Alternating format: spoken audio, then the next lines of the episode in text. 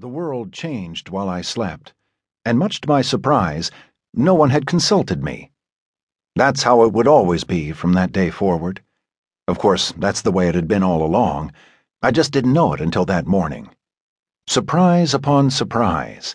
Some good, some evil, most somewhere in between. And always without my consent. I was barely eight years old and had spent hours dreaming of childish things, as children do. My father, who vividly remembered his prior incarnation as King Louis XVI of France, probably dreamt of costume balls, mobs, and guillotines. My mother, who had no memory of having been Marie Antoinette, couldn't have shared in his dreams. Maybe she dreamt of hibiscus blossoms and fine silk. Maybe she dreamt of angels as she always encouraged me to do. Sueña con los angelitos, she would say. Dream of little angels. The fact that they were little meant they were too cute to be fallen angels. Devils can never be cute. The tropical sun knifed through the gaps in the wooden shutters, as always, extending in narrow shafts of light above my bed, revealing entire galaxies of swirling dust specks. I stared at the dust, as always, rapt. I don't remember getting out of bed, but I do remember walking into my parents' bedroom. Their shutters were open, and the room was flooded with light. As always, my father was putting on his trousers over his shoes. He always put on his socks and shoes first, and then his trousers.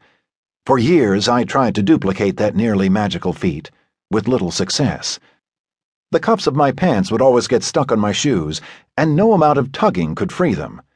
More than once I risked an eternity in hell and spit out swear words. I had no idea that if your pants are baggy enough, you can slide them over anything, even snowshoes. All I knew then was that I couldn't be like my father. As he slid his baggy trousers over his brown wingtip shoes, effortlessly, Louis XVI broke the news to me. Batista is gone. He flew out of Havana early this morning. It looks like the rebels have won. You lie, I said. No, I swear. It's true, he replied. Marie Antoinette, my mother, assured me it was true as she applied lipstick, seated at her vanity table. It was a beautiful piece of mahogany furniture with three mirrors one flat against the wall, and two on either side of that, hinged so that their angles could be changed at will. I used to turn the side mirrors so they would face each other and create infinite regressions of one another. Sometimes I would peer in and plunge into infinity. You'd better stay indoors today, my mother said. God knows what could happen. Don't even stick your head out the door. Maybe she too had dreamt of guillotines after all. Or maybe it was just sensible motherly advice. Perhaps she knew that the heads of the elites don't usually fare well on the street when revolutions triumph, not even when the heads belong to children. That day was the 1st of January, 1959. The night before, we had all gone to a wedding at a church in the heart of Old Havana. On the way home, we had the streets to ourselves not another moving car in sight. Not a soul on the Malecon, the broad avenue along the waterfront. Not even a lone prostitute. Louis XVI and Marie Antoinette kept talking about the eerie emptiness of the city. Havana was much too quiet for a New Year's Eve. I can't remember what my older brother Tony was doing that morning or for the rest of the day.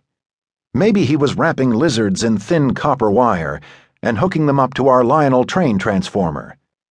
He liked to electrocute them. He liked it a lot. He was also fond of saying, Shock therapy, ha!